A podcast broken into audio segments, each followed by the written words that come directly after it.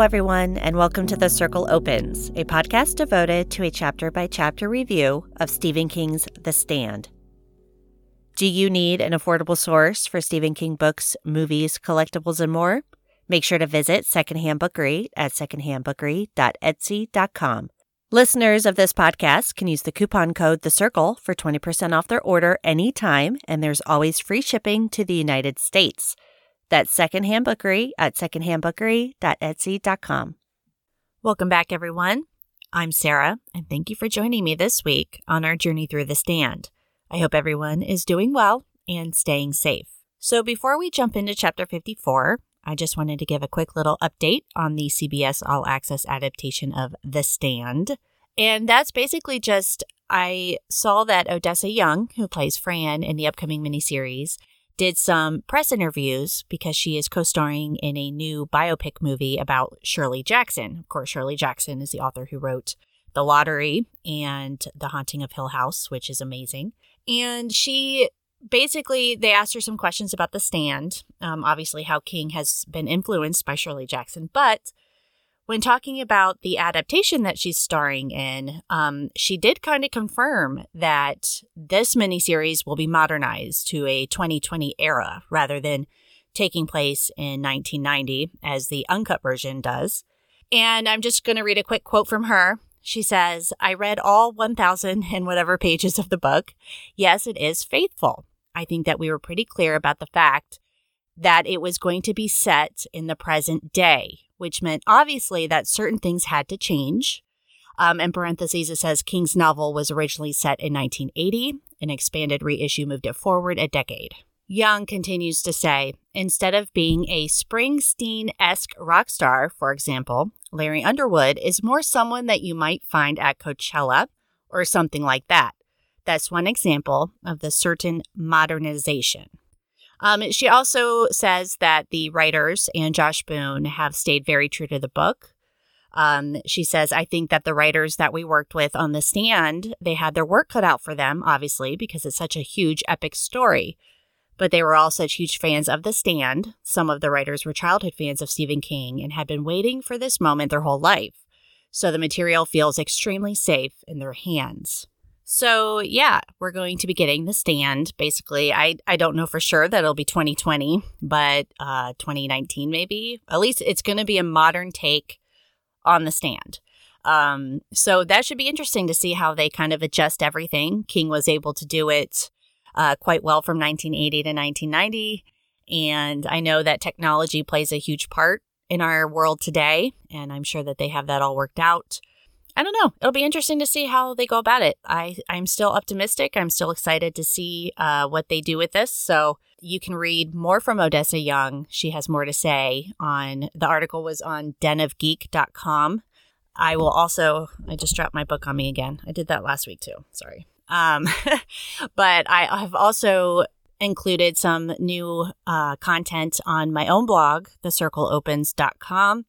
I was finally able to move that from my old host to uh, my new host. I've been working on this site pretty much nonstop for the past like two weeks, and I still have so much to do. But I'm hoping that by the time I'm done, this will kind of be kind of um, a lexicon, if you will, of the stand for fans. Um, I've been started to include chapter summaries, uh, which include dates, chap- uh, character information, obviously there will be spoilers because you can't create a site around this book without including them. I'm also working on a comprehensive timeline throughout the whole book. So, yeah, I have a lot going on, but I'm really excited about it. I hope that you guys will check it out and let me know what you think. So, that's pretty much it. Uh, just to plug it, it's thecircleopens.com. And I think that now is a good time for us to jump into this week's chapter review. So, usually when I write out these episodes, I include a recap of the previous chapter. And this week I forgot to do that because there was a lot going on in the world and in my head, and I just, it slipped my mind completely. So, I'm going to give you a quick recap of chapter 53 off the top of my head. and basically, chapter 53, we got our first community wide Boulder Free Zone Committee meeting Um, the seven ad hoc committee members were voted in unanimously, supposedly unanimously, um, as permanent uh, members of the Free Zone Committee, thanks to Harold Lauder, of all people. Larry and Nadine have their final confrontation together, where Nadine asks Larry to make love to her because she wants to stay in Boulder. And if Larry makes love to her, she can stay. Her ties to Flag will be broken. However, Larry has committed himself to becoming a better person. He has committed himself to Lucy Swan. And so he tells her basically go take a hike, which she does. she takes a planchette with her and we learned a little bit about Nadine. Um, back in college, she played around with a planchette with some college girls.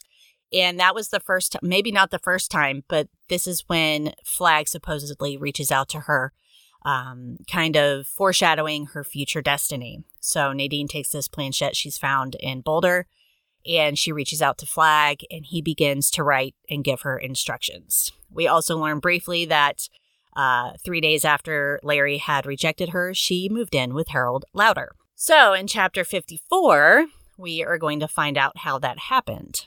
Hopefully, I didn't miss anything too important in that particular uh, recap. So, chapter 54 begins with excerpts from the minutes of the August 19th Free Zone Committee meeting. This is no longer ad hoc. This is now permanent now that the seven have been voted into the committee thanks to Harold Lauder. They even decide to send Harold a letter of thanks signed by each member. So the committee decides when to send the three scouts west to Vegas. That is, if they will agree to go. It's been decided that Larry will ask Judge Ferris, Sue will ask Dana Jurgens, and Nick and Ralph will talk to Tom. Basically, the people who nominated these three will be the ones to ask them to go. Larry points out that they can't send them all together or they could get caught all together. Larry goes on to say, both the judge and Dana would probably suspect that we had sent more than one spy, but as long as they didn't know the actual names, they couldn't tattle. Fran said that tattle was hardly the word, considering what the man in the West might do to them, if he is a man. So the tentative schedule is to send Judge Ferris on August 26th, Dana on the 27th, and Tom on the 28th. Nick said that, with the exception of Tom Cullen, who will be told when to come back by means of a post hypnotic suggestion, the other two must be told to come back when their own discretion advises them to, but that the weather could become a factor. There can be heavy snow in the mountains by the first week of October. Nick suggested that each of them should be advised to spend no more than three weeks in the West. So, depending on when they can get back and the weather, it's possible that they might not even see the three until spring so Larry suggests giving the judge a head start and leaving on the 21st. Next, they discuss the growing population of Boulder. Glenn seems to think that based on how many seats are in the Chautauqua Park, I'm sorry if I still said that wrong, you guys, the free zone now has close to over 700 people. He suggests forming a consensus committee to get a proper headcount. Fran seconds the motion, but Larry interjects well, don't we have enough other things to worry about without hacking around with a bunch of diddly shit bureaucracy? Clearly, Larry doesn't know how government works. so, if nothing else, they'll need a head count to at least know where to move the meetings, since the Chautauqua auditorium would be too small. So, they put the consensus committee on the agenda for the next public meeting. And next is a discussion that is brought up again by Glenn. He explains to the group that the town doomscrier, Charlie Impening, is gone. His house is empty, and his things are gone as well. He believes that they should know who is coming in, but also who is leaving. Ralph is indignant. He seems to think that if people want to leave, fine. If they want to go to the Dark Man, then good riddance. But Charlie's departure brings up a touchy subject. While Stu can see Glenn's point, you know, having people leave could be a dangerous thing. Is it like a drain of information? So, what do they do? Do they put people in jail? Glenn seems to think that they ought to consider that option strongly, but Fran is firmly set against it. She says that that's secret police tactics, basically. And Glenn says, yes, that's about what it comes down to. But our position here is extremely precarious. You're putting me in the position of having to advocate repression, and I think that's very unfair. I'm asking you if you want to allow a brain drain to go on in light of our adversary. Glenn asks Fran if she's ready to take the chance that someone could tell Flag that Mother Abigail is gone, but Fran points out that Charlie could already do that. So Glenn asks, what about the strength of numbers? Or that they don't have a doctor yet? Or how they're getting on in the technical side of things? But before the discussion can get too heated, Stu makes a motion that they table the discussion of locking people up for contrary views, and it passes six to one, with Glenn voting against it. He explains you better get used to the idea that you're going to have to deal with this sooner or later, and probably sooner. Charlie Impening, spilling his guts to Flag is bad enough. You just have to ask yourself if you want to multiply what Impening knows by some theoretical X factor. Well, never mind. You voted to table. But here's another thing we're elected indefinitely. Did any of you think of that? We don't know if we're serving six weeks, six months, or six years. My suggestion would be one year. That ought to take us to the end of the beginning, in Harold's phrase. I'd like to see the one year thing on the agenda for our next public meeting. One last item, and I'm done. Government by town meeting, which is essentially what we have with ourselves as town of selectmen, is going to be fine for a while until we've got about 3,000 people or so. But when things get too big, most of the people who show up at the public meetings are going to be cliques and folks with axes to grind. Fluoridation makes you sterile. People who want one sort of flag, things like that. My suggestion would be that we all think very hard about how to turn Boulder into a republic by late next winter or early spring. There's some informal discussion of Glenn's last proposal but they take no action at this meeting. Instead, Nick is recognized by Stu and he gives Ralph something to read. Nick has proposed to see if the Free Zone will create a Department of Law and Order with Stu Redman at its head. Stu is a bit taken back by this, but Nick is concerned about the lack of law in Boulder. Nick proposes that the headquarters of this Department of Law and Order would be in the Boulder County Courthouse. Stu would have the power to deputize men on his own, up to 30, over 30 on the majority vote of the Free Zone Committee, and over 70 on a majority vote of the Free Zone in public session. That's the resolution I'd like to see on the next agenda. Of course, we can approve until we're black in the face, and it will do no good unless Stu goes along. But Nick points out that there are people racing their cars. There's a drunken fellow walking down the street breaking the windows of all of the empty houses and a man who beat to hell his woman and her lover when he found them together could have had a gun. And what would have happened then? Those two people would be dead, and Boulder would have a murderer walking free. But Stu is the private and public moderator, so people will already see him as an authority figure. And Nick thinks that, you know what, he's a good man too. So Stu reluctantly accepts the nomination under the agreement that it's only for a year, and then he's stepping down. They put the motion on the floor, but Fran speaks up, asking what happens if he's shot. Stu may not think that'll happen, but what if he's wrong? She reminds them that she is going to have a baby. Fran cries, but she gets herself under control, and they pass the motion six to one, with Fran voting against it. Glenn brings up one more point about the law. Glenn says that I believe Stu is one of the fairest men I've ever met. But law enforcement without a court is injustice, it's just vigilantism ruled by the fist. Now, suppose that fellow we all know had gotten a 45 and killed his woman and her lover. And further, suppose that Stu, as our marshal, went out and collared him and put him in the calaboose. Then what? How long do we keep him there? Legally, we couldn't keep him at all, at least according to the Constitution we adopted at our meeting last night, because under that document, a man's innocent until proven guilty in a court of law. Now, as a matter of fact, we all know we'd keep him locked up. We wouldn't feel safe with him walking the streets, so we'd do it even though it would be patently unconstitutional. Because when safety and constitutionality are at a sword's points, safety must win out. But it behooves us to make safety and constitutionality synonymous as quickly as we can. We need to think about a court system. Fran agrees that it's something to think about, but moves to adjourn as it's late. The motion passes seven to nothing. As Fran and Stu walk home, they discuss briefly the Marshall nomination. Stu thinks he's the logical nomination, but Fran asks what about her and the baby. Stu says, I ought to know what you want for the baby. Haven't you told me enough times? You want him brought into a world that isn't totally crazy. You want things safe for him or her, and I want that too. But I wasn't going to say that in front of the rest. It's between you and me. You and the baby are the two main reasons I said okay. He tells her everything will be fine, but Fran doesn't think it will be. That night, she lays awake and can't help but think about the dark man and the twisted coat hanger he had held in her dreams. So, Harold Lauder is now part of the burial committee, headed up by a former Undertaker's assistant named Chad Norris. Chad breaks them up into three six man crews, all given a specific area of town to work. Norris suggests that they think of the bodies as cordwood, as it might help them deal with the process. They do use gas masks, um, and they do have to put on guard armory after entering the Church of Latter day Saints on Table Mesa Drive. Over 70 people had gone there, filled with the plague, and died there. The stink was enormous. It takes them all most of the afternoon to empty the church.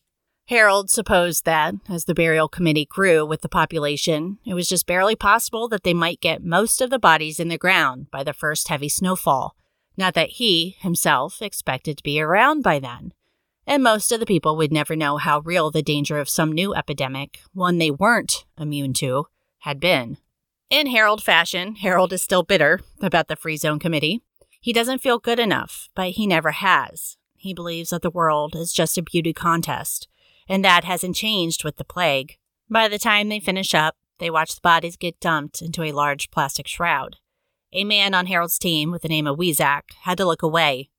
When they finish, Norris thanks the men for their help. They put away close to a thousand units that day. Units, otherwise known as bodies. Norris gives the men an out if they don't think that they can cut it, but he believes this is the most important job in the free zone. It isn't too bad now, but if we still got 20,000 corpses in Boulder next month when it gets to be wet weather, people are going to get sick. If you feel like you can make it, I'll see you tomorrow morning at the bus station.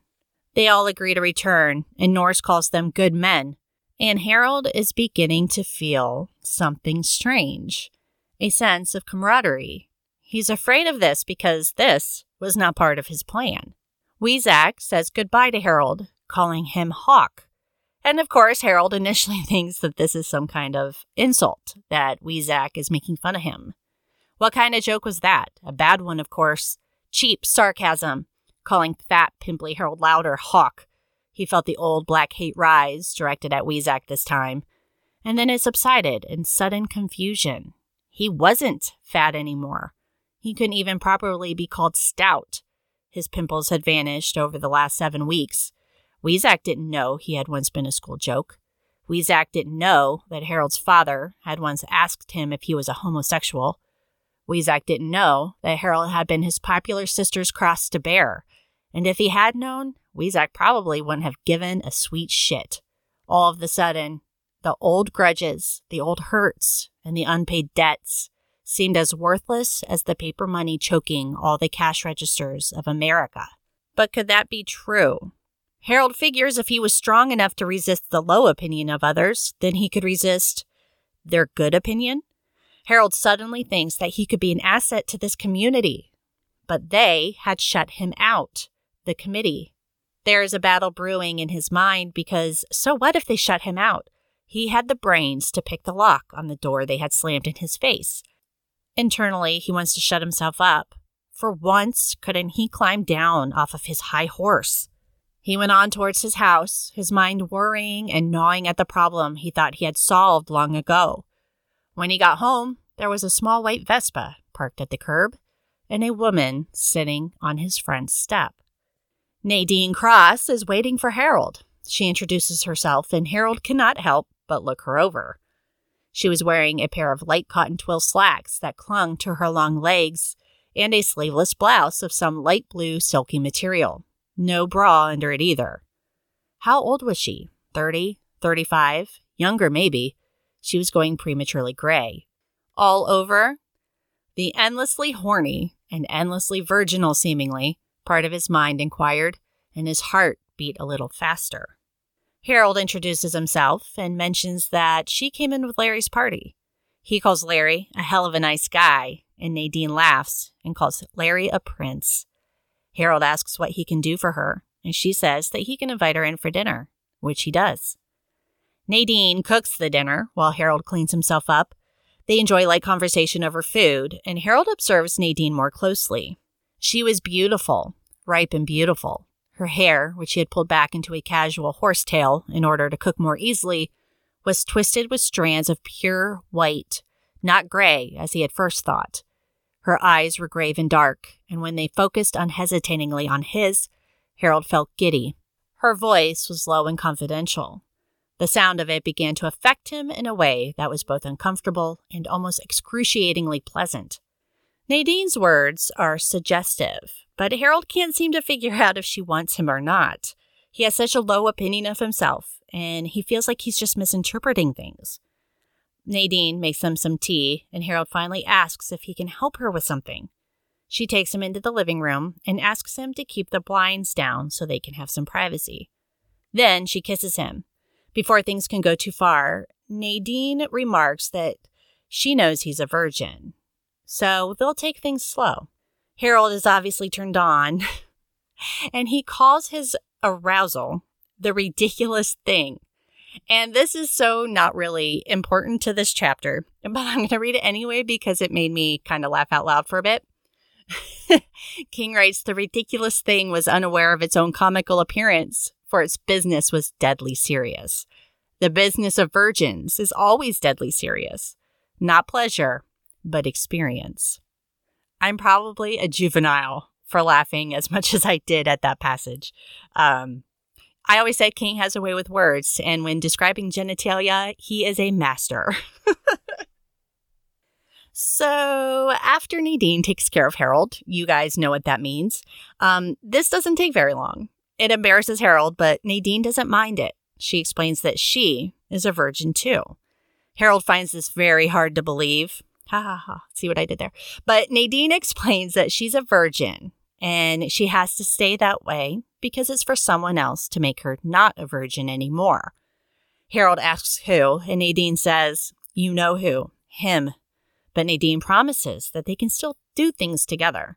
They can do anything and everything, but for that one thing. And that one thing isn't so important. Harold is so tempted, but he knows there has to be a price. Nothing is for free. Nadine knows what's in his heart, what he wants because it's in his ledger. She could read it, but she doesn't need to. She knows that he moved it from the hearth to the attic. Harold is startled and demands to know how she knows that. Nadine says, I know because he told me. He, you could say that he, wrote me a letter. And what's more important, he told me about you, Harold, how the cowboy took your woman and then kept you off the free zone committee. He wants us to be together, Harold, and he's generous. From now until when we leave here, it's recess for you and me. Harold asks what he wants later. Nadine explains that he wants what Harold wants. He wants what Harold almost did to Stu on the first night they went hunting for Mother Abigail, but on a grander scale. And when that's done, they can go to him. They can be with him and stay with him. But what if Harold says no? Nadine says that he can say no, but life will move on. She'll find some way of doing the thing that she has to do, and Harold will go on with his life. But it will all grow tiresome for him. He'll end up wondering how amazing they could have been together. He'll wonder what life would have been like on his side of the world. So, Nadine asks him if she should put her shirt back on or take everything else off. How long did he think? He didn't know. Later, he wasn't even sure he had struggled with the question. But when he spoke, the words tasted like death in his mouth. In the bedroom. Let's go. In the bedroom. She smiled at him, such a smile of triumph and sensual promise that he shuddered from it and his own eager response to it. She took his hand, and Harold Lauder succumbed to his destiny. So these are my thoughts on chapter 54. A lot is being decided in these free zone committee meetings. They have not yet asked Ferris, Dana, or Tom to go west, but they make plans to. Larry, Sue, and Nick and Ralph will be the ones to ask them, and Tom will take a little bit more time as they plan to go ahead with this post hypnosis to make him understand his mission and when to come back. They don't want the three to stay any longer than three weeks if they can help it. There is the interesting debate about jailing people who might try to leave to go west. And I can understand a bit of Glenn's point with this being a matter of security, but I also don't think that's a good way to restart a republic because where is the line? They can't keep people in Boulder who don't want to stay in Boulder. And who is to say that people who are leaving are going to go west? They already know that if they can't get the power on by the colder months, people will leave. So it's a very slippery slope, and I think Stu was right to table the discussion. I also think it's kind of humorous that they're worried about people leaving to go west to uh, take information to Flag when they're planning on sending spies over there to get information from Flag to come back. But I get it. I get the discussion. I get the thoughts from both sides of the table there. The matter of law and order is also a good one because, especially with more and more people arriving in Boulder, things could escalate quickly. And if you have no law, no police, no courts, it's essentially a lawless land. It's a nice thought to think that everyone would be nice to each other and no crimes would be committed, but that's not the human race. That's not human nature. Um, I think we all know this. There are always bad apples. Mistakes can be made, accidents happen. People guided by good are drawn to Boulder, but does that mean they're all good through and through? No, because people are complicated and people have flaws. There are crimes of passion, of desperation. It's a good idea to have some kind of marshal in place. And yes, Stu is the logical choice. As Nick points out, he's already an authoritative figure, and people like and respect Stu. Which kind of leads me to Fran being upset about Stu taking over this department, even for a year. She's worried about herself and the baby. What if something happens to him?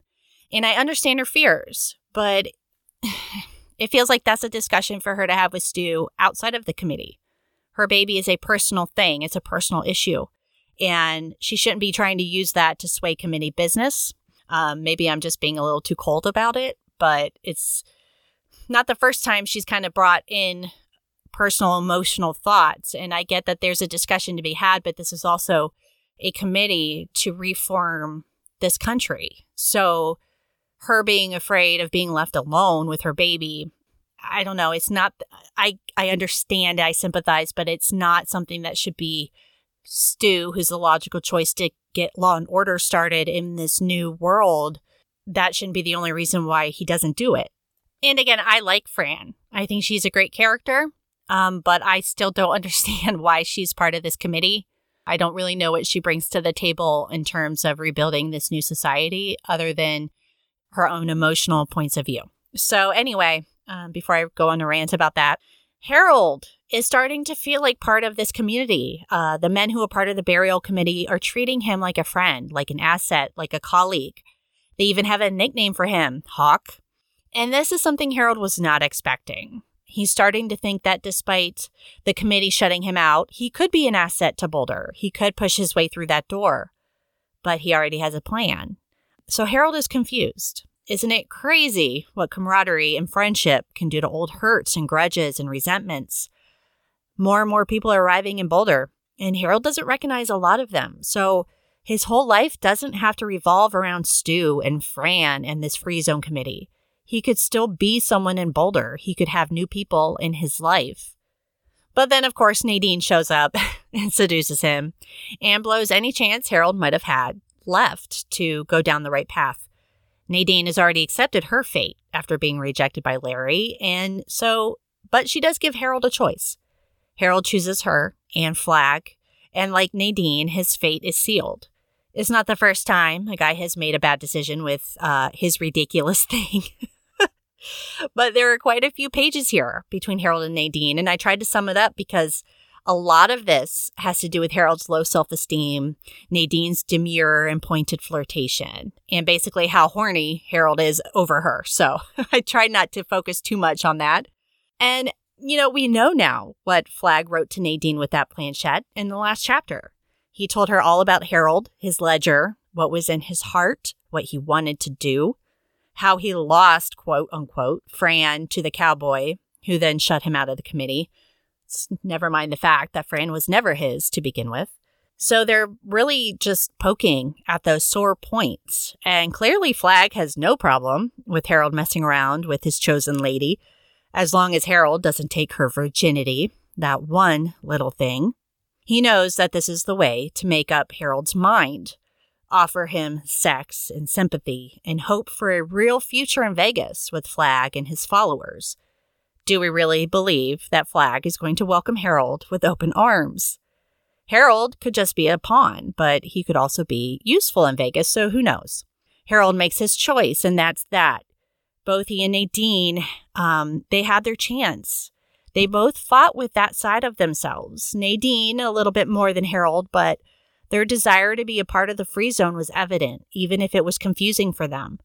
Nadine tried to use Larry to help her make that choice, but he didn't want her. Harold was realizing that people didn't know the Harold from Ogunquit, Maine. He could be someone new here. But Nadine tempted him, and he found her irresistible.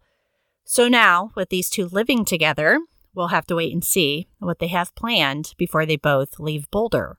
We will get a little bit more insight into their twisted relationship next week in chapter 54. Um, and we'll also get to see Larry's discussion with Judge Farris and how Stu, Nick, and Ralph plan to hypnotize Tom to send him out west. And that's it for this episode of The Circle Opens. If you're enjoying the podcast, please leave me a rating or review on Apple Podcasts. Thank you to everyone who's already done so. I truly do appreciate them. They help the podcast get uh, noticed, I guess. And if you uh, want to get in touch with me, you can email me at thecirclecloses at gmail.com or on social media at the circle opens or at thecircleopens.com. so I guess that's it for this week, you guys. Uh, I hope you enjoyed it and I hope you all stay safe, stay healthy, and M O O N, that spells see you next week.